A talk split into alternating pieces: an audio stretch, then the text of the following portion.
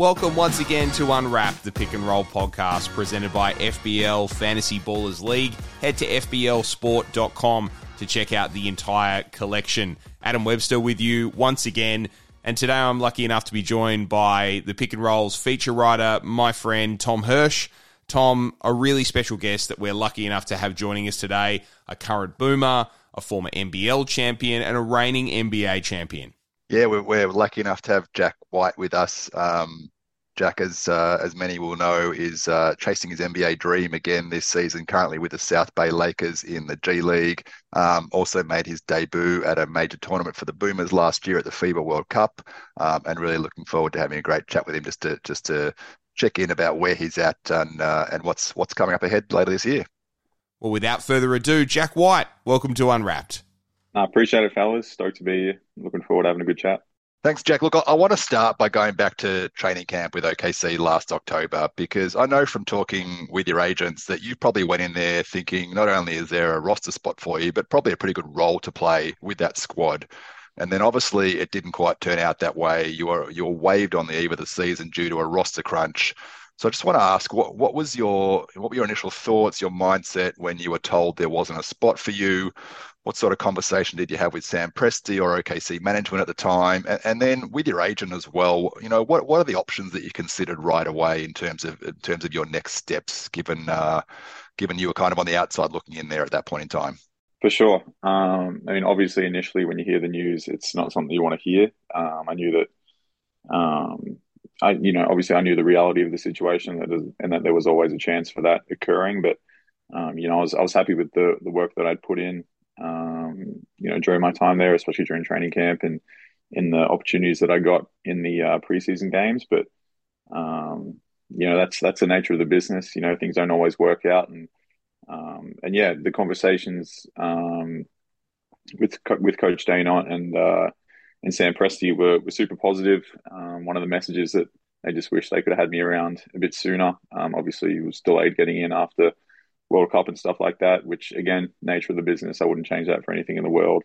Um, but yeah, you know, they were comfortable with some other options or some other things didn't happen. So that's that's just how it works. It made the most financial sense to cut me, and you know, I kind of knew objectively it just made sense um, that they made that decision based on you know what was the cards that they were dealt.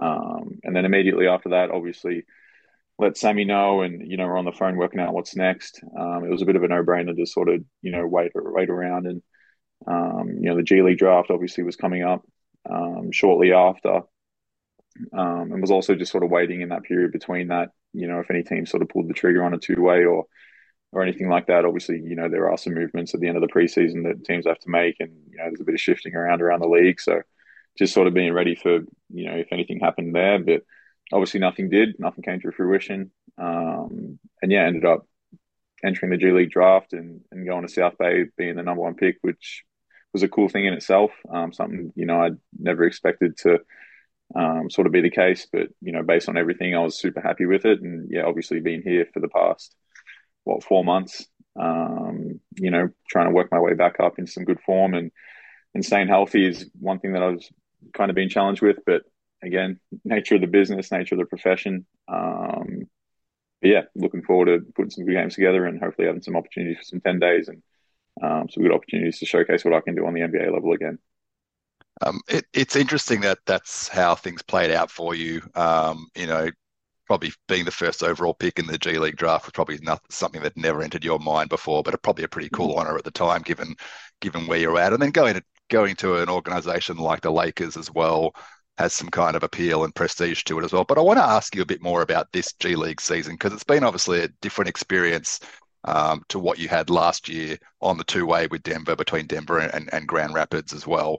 Obviously, you missed around about a month of this season as well with an MCL sprain, and that would have presented its own challenges just as you were starting to get going with the Lakers. But I, I want to know, like, when you're not on a two way, you're just a full time G League player on a roster, you're not coming and going.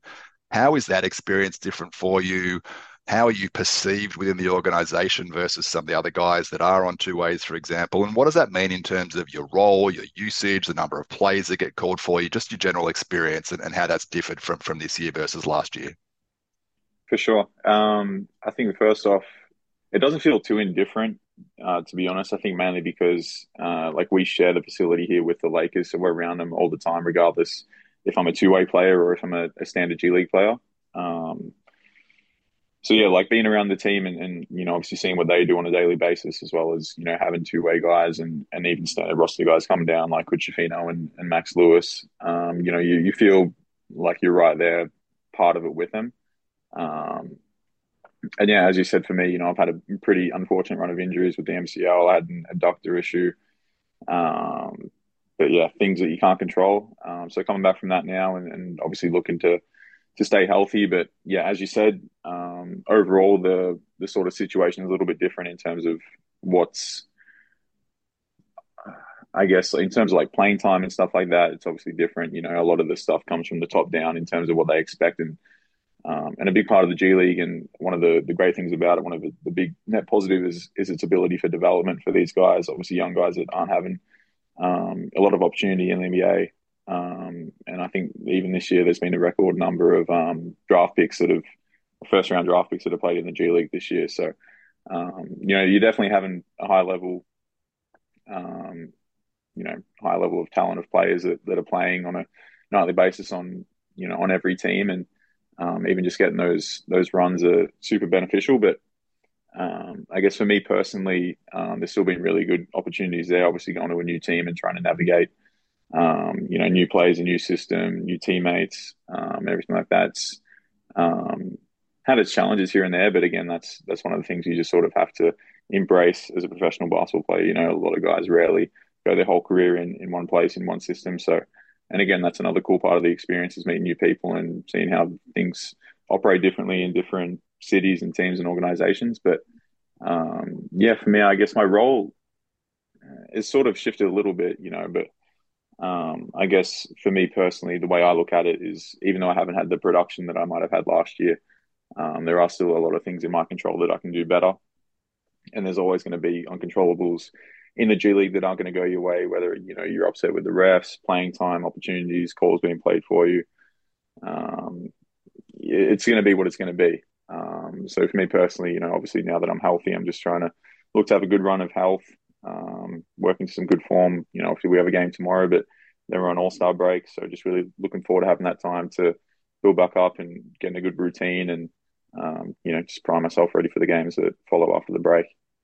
Indoor sports are often played on dusty, dirty, or humidity affected courts. Lack of grip hinders an athlete's performance. To be at your best, choose GripX. GripX is a new high performance shoe grip spray using a special locally tested and patented formula. A couple of sprays of GripX on the soles of your shoes provides athletes with confidence via reliable stability, movement, and accuracy. Used by athletes at all levels and abilities on hardcourt sports such as basketball, futsal, squash, volleyball, and badminton, GripX does not affect natural movements but supports controlled actions when surface conditions aren't great. GripX is available in five amazing scents, including apple, vanilla, and orange at just $17.95 each. Make sure you're ready to take the court anytime, anywhere thanks to GripX. Available only online at grip-x.com.au. Jack, something pretty exciting that's happened over the last few weeks is that you got your 2023 NBA championship ring from your season with the Denver Nuggets. Does it even seem real that you've got an NBA ring? Do you often look at it and say, what the hell is this thing? And on the Nuggets, how often do you still connect with your teammates given you're now bonded by a championship?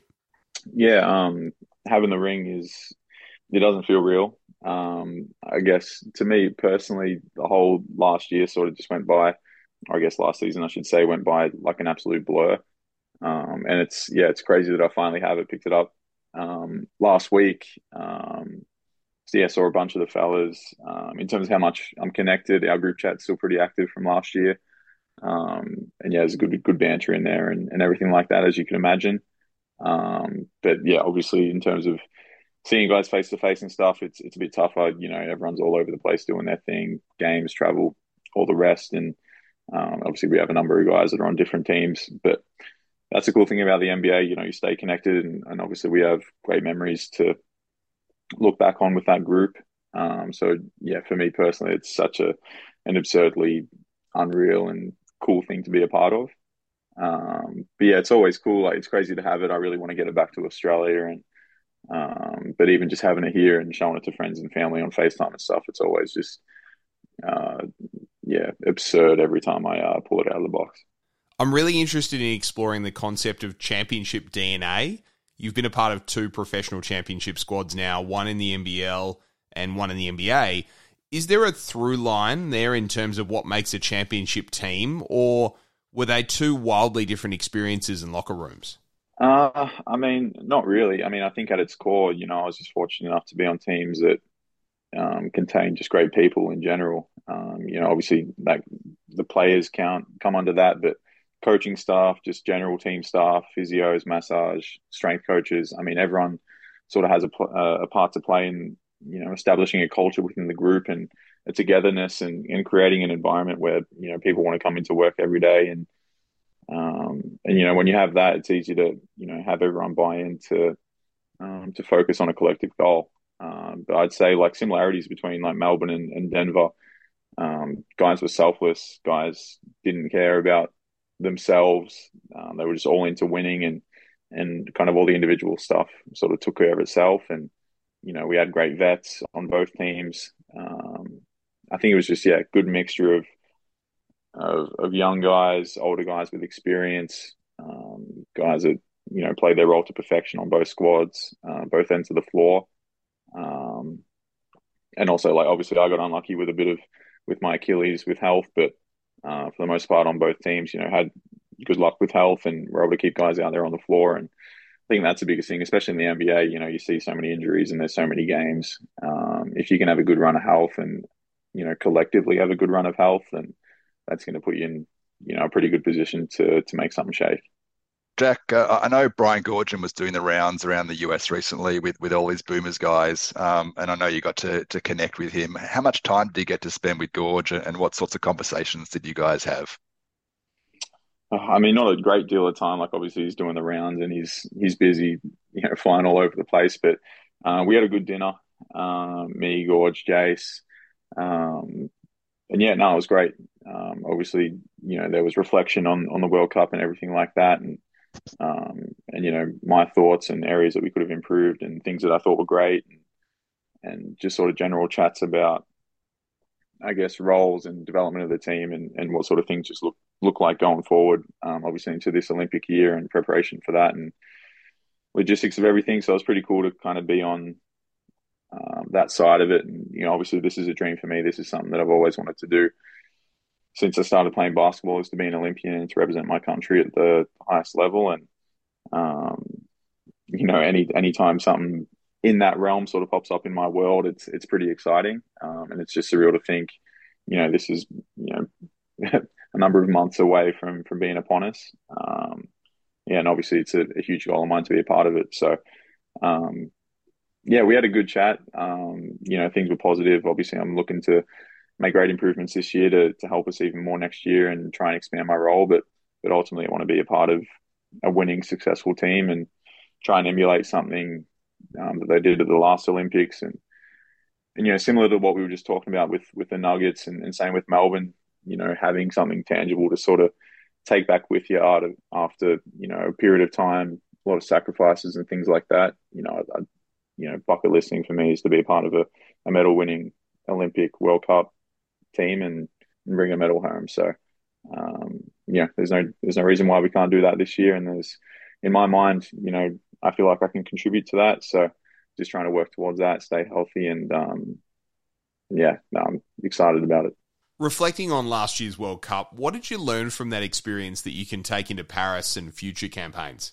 Um, I think the reality of how quickly it goes by. Um, you know, especially if you don't win the games that you should win, or in your mind you don't win the games you should win, like it just really just finishes like that, and that's how we all felt collectively as a group.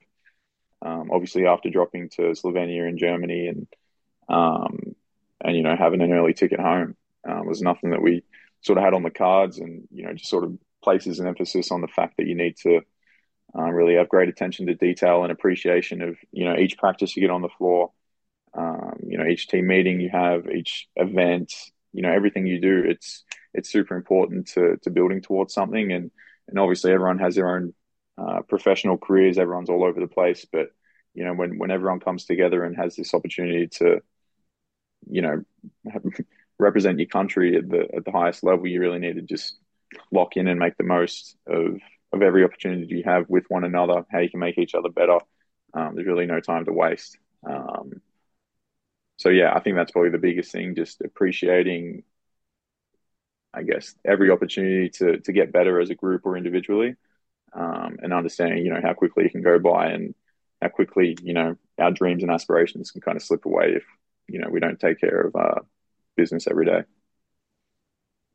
Jack, I want to just look back over the last kind of eight to 10 months with you because I feel like it's probably been a bit of a, a whirlwind, a bit of a blur for you. You've, you had the, the championship with Denver, straight into free agency and signing with OKC, Boomers training camp, and there was uncertainty around who was going to make that roster. And then all of a sudden you're on that plane to Okinawa. And then, you know, as you said, it went by really fast, you know, disappointing campaign in terms of how the team performed. Then you come back to training camp and what happened there. And then obviously, G League, ending up in South Bay, navigating through that whole situation. I mean, that is a lot to contend with, both physically and mentally. Uh, and I'm just wondering, you know, uh, you know, have, have you had a chance to kind of reflect on the last year and everything you've experienced? I mean, when all is said and done, you won an NBA championship, you made your Boomers debut, debut at a major tournament. Uh, and you've still got a lot of strong prospects as, an NBA player and trying to fulfill that dream of, sticking in the league and getting a longer term contract. But if a chance to kind of stop, catch your breath, and, reflect it all on everything that you've been through over that period? Not really, to be honest. And you just listening everything out just made me realize like how crazy it has been. But like honestly, for me, like I just love hoops. I love playing. Um, and yeah, so I think I'm just sort of lost in the moment of you know, like I get to play basketball for a living. Like I get to travel the world and you know meet great people, be a part of great teams, and have these unbelievable experiences that I'm sure many people would, you know, would die for. Um, and and I'm lucky enough to call this my reality. And I think, um, you know, as you know, obviously there has been hiccups and things that could have gone better, but that's all part of the experience. It's nothing new to me. You know, you deal with adversity all the time, whether it's injuries, not making teams, you know, you name it. Um, and I feel like for me now, like I've I've been through injuries, I've been through not making teams, I've been through I've been on good teams, I've been on bad teams, I've been on teams where I've played a lot, I've been on teams where I haven't played much at all. Um, and I think you know it's all part of I don't know, it's like hardening your shell sort of thing, going through each of these experiences, and whenever adversity or what have you pops up, um, you know, I feel like I'm ready for it. Um, but yeah, it has been a crazy six, eight, eight to ten months or whatever it's been. Um, but you know, I'm hoping it gets a bit crazier. Um, obviously, I'm hoping this year is a big one for me. Make my way back to the NBA, Olympics um, next season. Um, so yeah, I'm just trying to take it day by day. Again, control the controllables. There's so many uncontrollable things that pop up here, there, and everywhere. And you know, I think if I can just focus on what I can do for myself and try to make you know the environment around me better and people around me better, then you know things will work out as they are as they will. I'm interested because you talk you talked then about um, trying to make it back to the NBA and your Boomers dreams as well. There's some other guys that you were on the World Cup squad with last year who've been in similar situations. Uh, you know, Zave got cut as well by Washington. He's over in Japan now. Jock's had a bit of uncertainty with his with his contracts over the last couple of years and bounced around from team to team and so forth. Have you connected with any of those Boomers teammates just in terms of keeping perspective, helping each other through, and as you continue to try and pursue and chase that NBA dream? Yeah, I mean, to an extent. I mean, obviously, all of us are in touch, but you know, I haven't sort of reached out too much about professional career advice. Um, I guess luckily for me, my agent also handles Jock, uh, Sammy, so um, he's able to give good insights and, and obviously comparisons and and what have you there. Um, but you know, for me, firmly on my mind right now, like I feel like I'm an NBA player. I feel like I can contribute on an NBA team and contribute to winning. Um, and I guess obviously that's the main reason I stayed here um, in the G League with South Bay, so that you know I'm I'm obviously available for any call up opportunities that that arise. Um, but in saying that, you know, obviously there's there's good basketball all over the world, and there's opportunities for guys to play and you know make a great living and, and play a great quality of basketball and um, and get what they need there. Um, so like obviously, you know, I'm aware of that, and I'm aware of you know the NBL, Japan, Europe, you know, everything like that. Um, but I think in my mind right now, I'm I'm pretty stubbornly set on on making a return back to the NBA and and you know, seeing what I can do here. Um, but you know, it's it's an unpredictable world I sort of live in, and just kind of got to take it day by day and see what happens. But at this point in time, I'm still really feeling really good about the prospect of getting back to the NBA this season and hopefully, you know, having a bit more, um, I guess, continuity with the team or, or something like that in the future. And what current feedback are you hearing from your coaches, your agent, your team about those prospects for either later this season or upcoming free agency? Yeah, well, this is the thing that sucks is my injuries are sort of at a very inconvenient time for you know the period when like two way contracts became guaranteed and trade deadline. Um, obviously, I've been hurt and I've been out and I've been trying to kind of find my feet with some good form uh, more recently now that I'm back on the court. Um, and like conversations have been positive. I think even you know even the conversation I had with with Presti after I got cut was was super positive. It was just a matter of you know the the pieces of the puzzle not fitting quite right together at that point in time. But you know I'm not trying to close any doors in this business. I'm trying to you know obviously make good impressions with whoever I meet, wherever I go, wherever I play, whenever I play. Um, and yeah, so I think because of that, you know, conversations have stayed positive, but it's just a matter of putting it all together now for me, I think. We're approaching the end of the NBA season where players tend to be shut down due to injuries, leading to roster spots, 10 day contracts, and the like opening up. So if you get a call next week, are you on a plane straight away or will it really depend on the situation? And for maybe our listeners that are unfamiliar, what would happen to your G League spot with the South Bay Lakers if, for example, you signed a 10 day somewhere? Yeah, pretty much. I mean, look, I'm going to be honest. I'm by no means an expert on how all this stuff works. You know, I'm yet to have a 10 day or anything like that, but I'm pretty sure, you know, you, you pull the trigger on it. Um, you'd hop on a plane, go to your new destination. Um, so like one of the guys on my team now, Shaq Harrison, he actually had a 10 day with, uh, with Memphis earlier, I guess late last year. Um, and, uh, yeah, like his ride to South Bay and then he, he's just able to come straight back, um, with us. So I don't know if that can change, you know, depending on if the team wants to keep you for their G League or, you know, I don't, I'm not, I'm not across how like G League rights work. And if you sign a 10 day, what does that do to your G League rights and, and this, that, and the other? But um, I would assume, let's say I go on 10 way, 10 day, I keep saying 10 way, 10 day contract somewhere. Um, you know, it doesn't quite work out. I, I'm sure I'd probably just come straight back here and sort of resume things um, as normal. Gotcha. Thanks. Um, last one for you, Jack. Uh, uh, you know, as, as you mentioned, there's a there's a break coming up for for All Star Weekend, and that includes the G League as well. Um, what are you going to be focusing on or doing during that period to kind of get ready for the last little stretch run of the G League season for a potential NBA opportunity, as we spoke about, and then obviously to put yourself in the best position to to not only make that team for Paris, but to help to chase a gold medal with the Boomers. For sure. Um, well, I'm just going to be here in LA. Um, obviously, this is a nice place to be in the winter.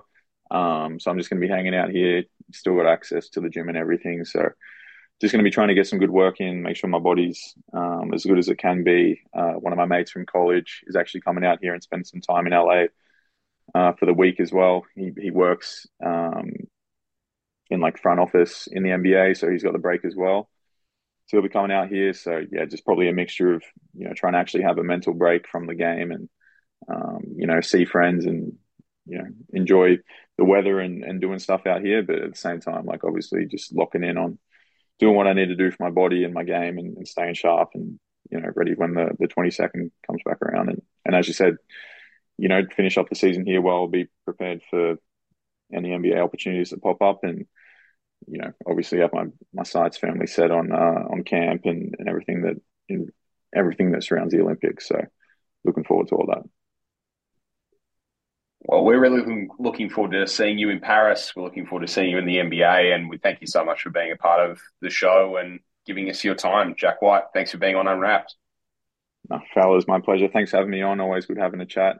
So there you have it. Our catch up with Jack White. I have Tom Hersz with me once again great to catch up with Jack. He's got a really, really strong mindset.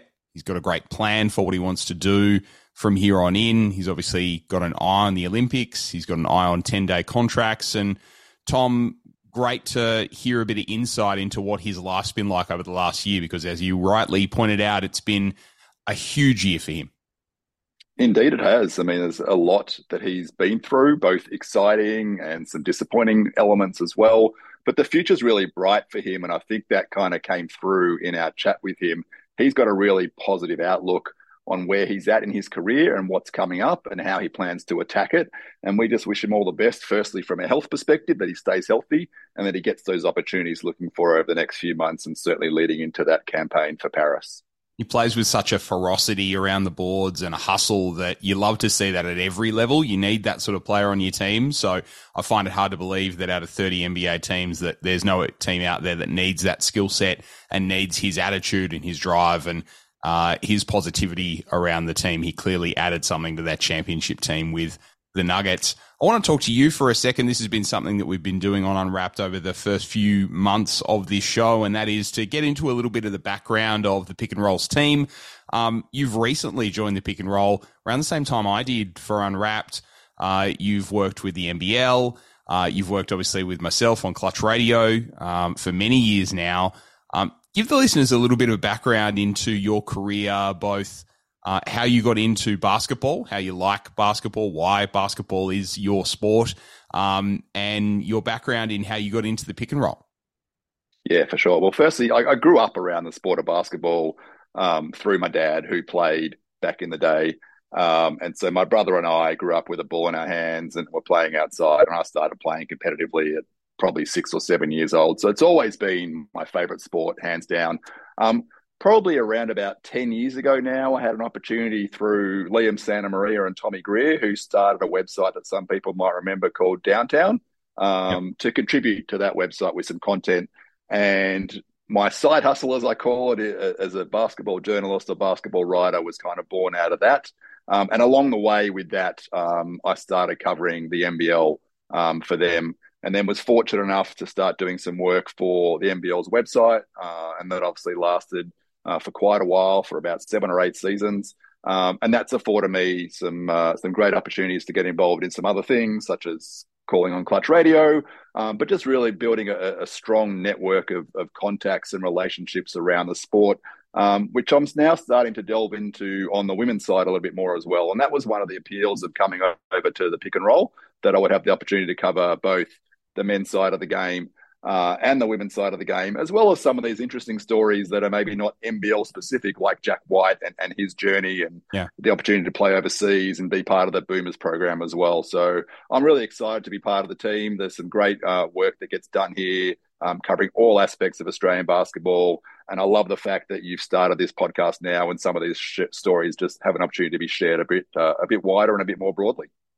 And you talk about the network. It is a relatively tight knit group, but also a really positive group of people that work within the sport of basketball, that play the sport of basketball. So once you're sort of in that environment and around like minded people, uh, I've found it, I'm sure you'd find the same thing that it's quite motivating being around such a strong group of people that sort of see it as a labor of love. Um, it's certainly a side hustle. Um, it's definitely not a primary employ, but it's something that we love to do on a constant basis. We love to connect to the sport, learn about who's involved in the sport, who's coaching, administrating. Um, and, that's something you've been able to do extremely well over the last five to 10 years is connect with people all around the sport of basketball. And um, obviously that led to our chat with Jack and uh, obviously more chats to come as well. Um, what's your I guess, favorite memory of your time in basketball, whether it be playing basketball, whether it be covering the sport? Is there anything that really stands out to you because you've had such a gambit of different experiences across the journey um, with Clutch, with pick and roll now, and obviously playing uh, and your time at downtown? I don't know if there's any one memory um, that I would lean on, but probably a few that spring to mind. Number one, yeah having the opportunity with Downtown to cover the NBA draft via a satellite hookup the year that Ben Simmons got drafted and the year Thon Maker got drafted and the opportunity to speak with them literally immediately after they got drafted was a really cool experience. I think in terms of the NBL, just being around the league as it's grown over the last little while since Larry and, Jeremy Loeliger took over and seeing – uh, year on year, the eyeballs come to it, the attention, the level of standard increase has been great to be part of that journey. And I'm absolutely grateful for all those opportunities. And then last year, I ticked off a bucket list item of mine when I got to go and cover the FIBA World Cup and be there in Okinawa for the for the Boomers in the first round. Um, and that was just a, a great all around experience. Um, and uh, I'm grateful for all the opportunities that have come my way through this sport. It's something I'm really passionate about, and I love being able to give back to the sport, but also love being able to contribute to the growth of the sport in this country and hopefully around the world. Well, Tom, once again, thanks so much for being with us on Unwrapped. Uh, thanks for uh, facilitating and helping me with Jack. Uh, he was fantastic, and uh, thanks for making that happen. We are very appreciative of your ongoing work on the pick and roll, and we look forward to many, many dozens more articles to come. Thank you again for having me, Adam. It's always fun to chat. Unwrapped is presented by FBL Fantasy Ballers League, an Australian owned and operated baller lifestyle brand that aims to provide you with the freshest lifestyle apparel and courtwear. FBL's products emphasize a perfect mix of fashion, function, and comfort, and make a bold statement in their distinctive white, black, and gold colors. From hoodies, jackets, t shirts, and socks to their two signature shoes the Edge in white and gold, and the Threat in black and gold. Be bold with gold. Check out the FBL collection at FBLsport.com today. Welcome back to Unwrapped, sponsored by FBL. Head to FBLsport.com for more. Adam Webster back with you. And I'm joined for the very first time on Unwrapped by my Clutch Radio teammate, the pick and rolls, Tristan Prentice. Tristan, thanks so much for being here on Unwrapped. It's been a while, and we're thrilled to have you on the show for the very first time. Uh, it's delighted. Uh, it's delightful to be on the uh, Unwrapped show finally, Webby. And uh, like I said, we've seen a lot of basketball this year, particularly, haven't we, across the NBL and the WNBL. So looking forward to our discussion tonight. Absolutely. And the play-in tournament is almost upon us, which means that four teams missed out on finals in NBL 24. You have the responsibility of digging into each of those four teams and figuring out why they maybe didn't make the play-in tournament.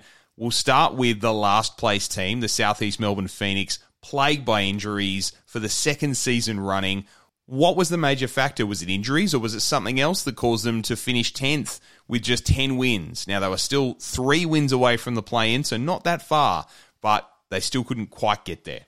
I think the major reason, of course, was uh, those injuries that you spoke about. And it's interesting that you look at a couple of case studies in the NBL and I look at someone like the Adelaide 36ers for many years that had um, a lot of injuries, which caused their up and down form, particularly to key players and imports along the way. And uh, I think, along with, uh, well, the aforementioned Scott Ninnis being one of the best recruits for Adelaide for a yeah. number of reasons, not just as an assistant coach, but as a club man and everything like that.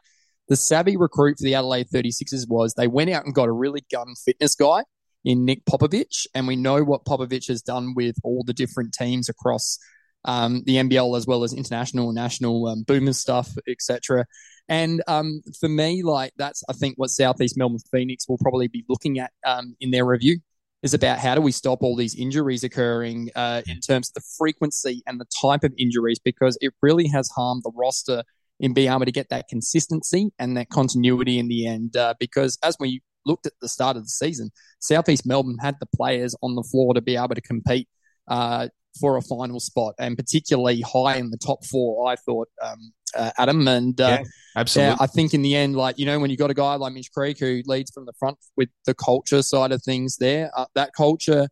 It's interesting this year because they, they let Will Cummings go, didn't they? Um, because of some culture stuff, not necessarily because of the on court play. And it seemed that's when it sort of dive from there. But that's sometimes a choice that you make about uh, putting culture before play on the court first. And uh, while it may not uh, have been beneficial to them this season, I think for seasons to come, it sets a precedence. And we talk, we'll talk about that with some other teams about the importance of setting that precedence with culture. Absolutely, I think you're absolutely right. Uh, the the thing that I would say about Will Cummings is they clearly chose that culture over the ability to compete, the ability to, to have that continuity. But getting back to the injuries for a second, this is now a trend with this ball club. Last year, this year, we've seen such a cavalcade of key injuries at the worst possible times for this ball club as they've got deeper into the season. So your call out of fitness, of health, of sports science is really well formed. So we know the Phoenix will be okay because they they have those massive building blocks in Creek and Sauce Williams. So that is the makings of a great team year on year. Moving on to your team, the Adelaide 36ers, they made a change at the head coach position halfway through the season, and they were able to get to 12 wins, just one win outside of the play-in tournament, which didn't seem conceivable halfway through the year. No, it didn't. And it was one of those things where, um, again, uh, CJ Bruton inherited a team that definitely had um, wasn't the players that he picked, and then he had an opportunity to pick the squad that he did. But there were also a lot of players on um, long term contracts that couldn't be uh, moved on for whatever reason, but still belonged in the roster, as we saw at the back end of this season under Ninnis, of course. Uh, you guys like Mitch McCarron, Sunday Dech, Jason Cadee, who came on, um, you know, was a good signing. Uh, for this year for Adelaide, considering uh, what he could provide and that you, you had your Toy Smith Milners and that sort of thing. Let me take you back a little bit to um, uh, the first half of the season. So I was looking at the Adelaide 36ers and at the Adelaide Entertainment Centre, the um, teams shot the second lowest percentage of free throws at 70.5%. Wow. Uh, were, the true shot percentage was number one in the league in stopping opposition, 52.9. So it tells you that the venue itself was really good at stopping opposition. But for Adelaide's weakness over the first half of the season, and this might have been a combination of CJ Bruton's coaching. It might have been a combination of continuity in the group, as we heard about with um, you know many players, and also um, uh, having assistant coach Craig Simpson in there, for an example, um, chopping and changing continuously season after season. Yep. They gave up the second most uh, second chance points in the league at 14.5 in that first half of the season. They had the worst three point percentage at home with 29% per game. They were second last in points from turnovers at home and away. Uh, and they had uh, the turnovers per game opponents conceded was the least in the league, 10.2. That tells you that for whatever reason, the team wasn't working hard defensively at the other end of the floor. Now, whether that was the actual working hard part or whether that was the game plan, uh, who knows? The mystery will uh, be that way. Uh, the points per game were 88.6. Uh, rebounds, they were still a pretty healthy, 43.2, fourth in the league. But steals last, 5.4. Now yep. you flip this script over, and you there are two players that really tell you the story, and it's not necessarily uh, Dejan. It is actually the combination of Trey Kell and Isaac Humphries. So if I look at um, the first half of the season, uh, uh Trey Kell averaged 14.9 points. An average three throw attempts was four, and an assist average of 2.5 and rebounds of 3.7. I flip over to uh, the Ninnis era. He was up by 5.8 points, 20.7 points, 9.8 attempts from the free throw line, but when he became point guard as opposed to being in that small forward shooting guard position. Yep. And 4.5 and assists, uh, plus 2.5 there.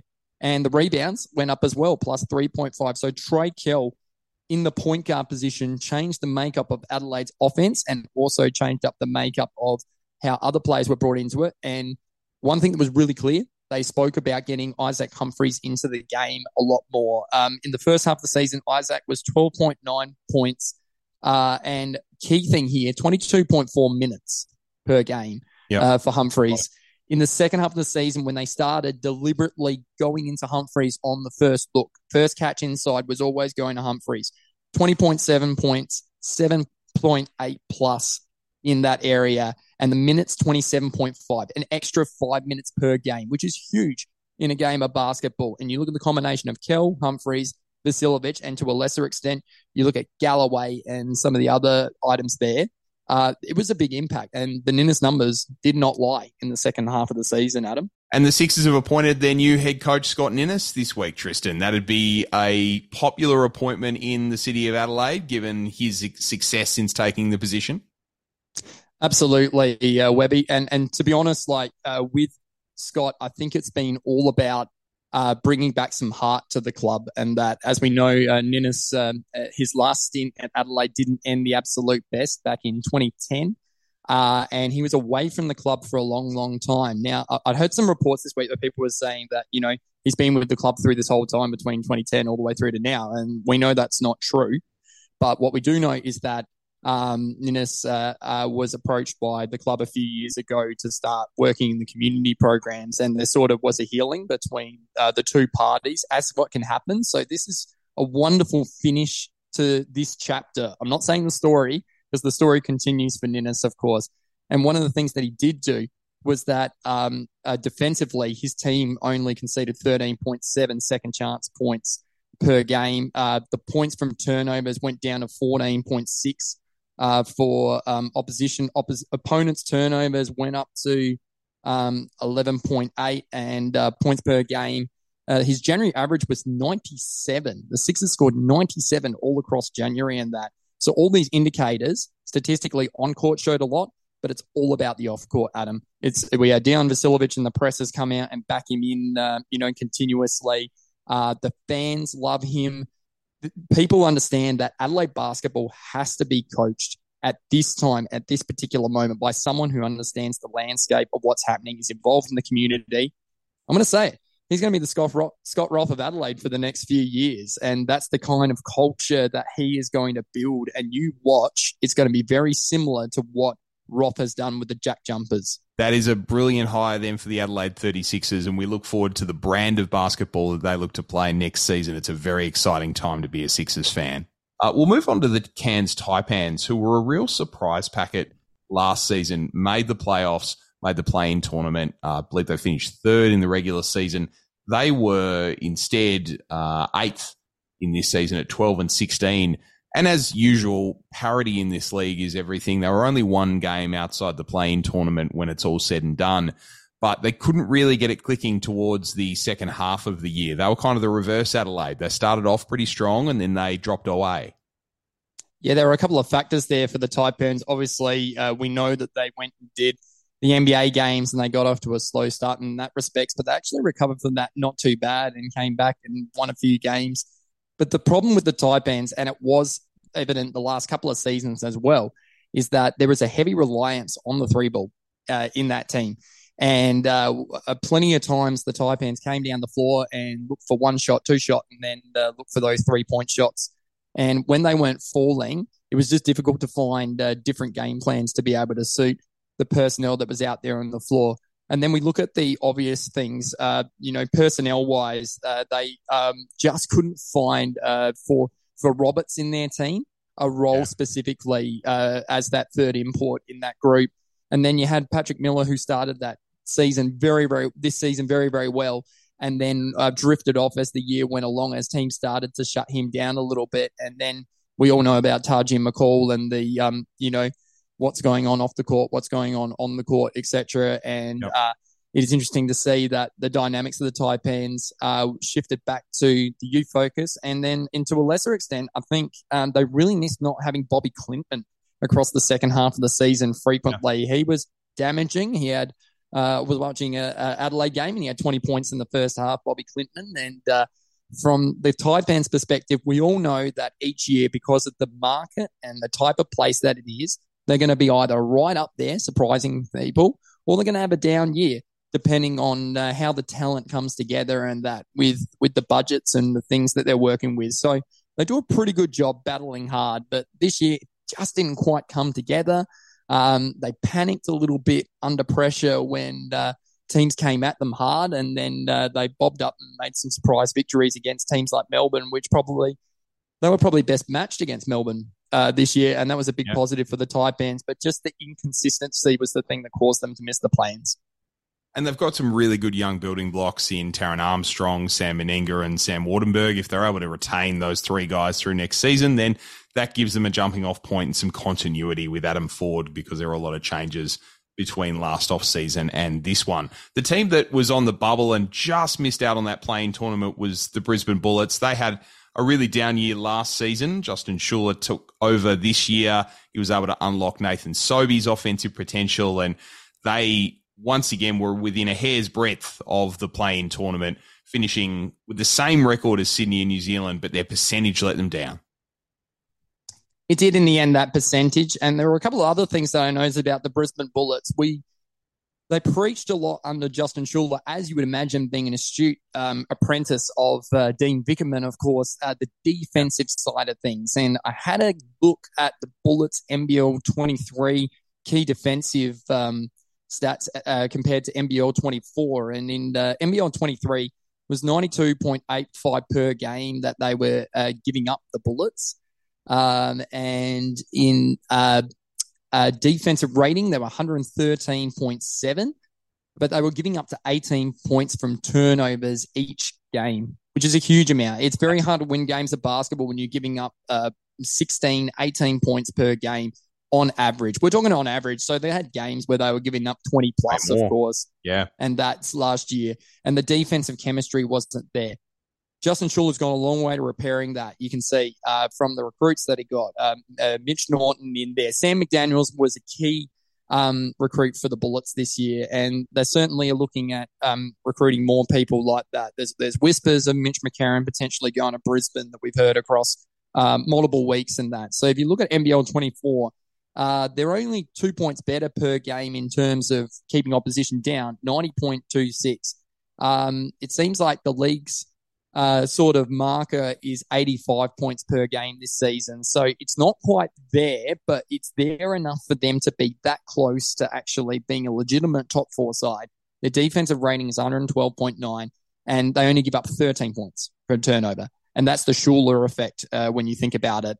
But the key thing, of course, is you need your imports to fire.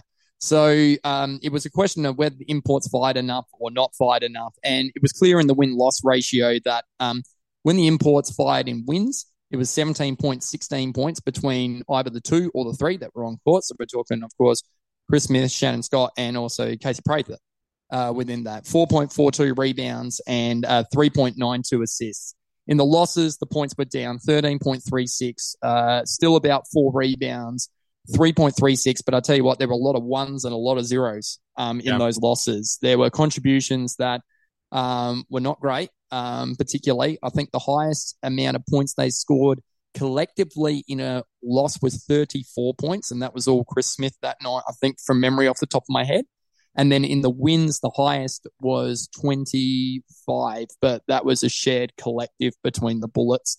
So really, it comes down to whether they've already got Scott and also Smith signed for next year.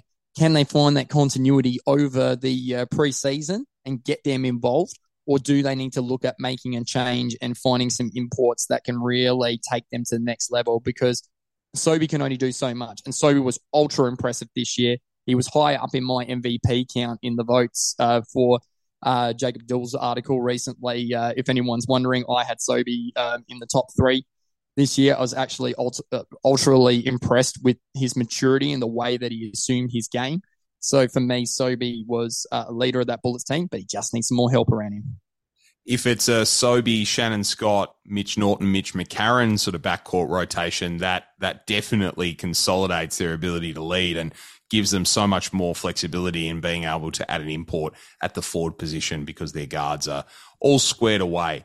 Tristan Prentice, we were uh, about out of time. We've gone through the four teams that missed out on the play in tournament. I think next time we need to get you back on to talk about the teams that made the play in tournament, and then we can go through the very best teams in the league. If you're keen to come on the show again, we thank you so much for coming on and uh, pleasure to be part of Unwrapped with you, Tristan. No problem at all, uh, Webby. Fantastic to be a part of the pod.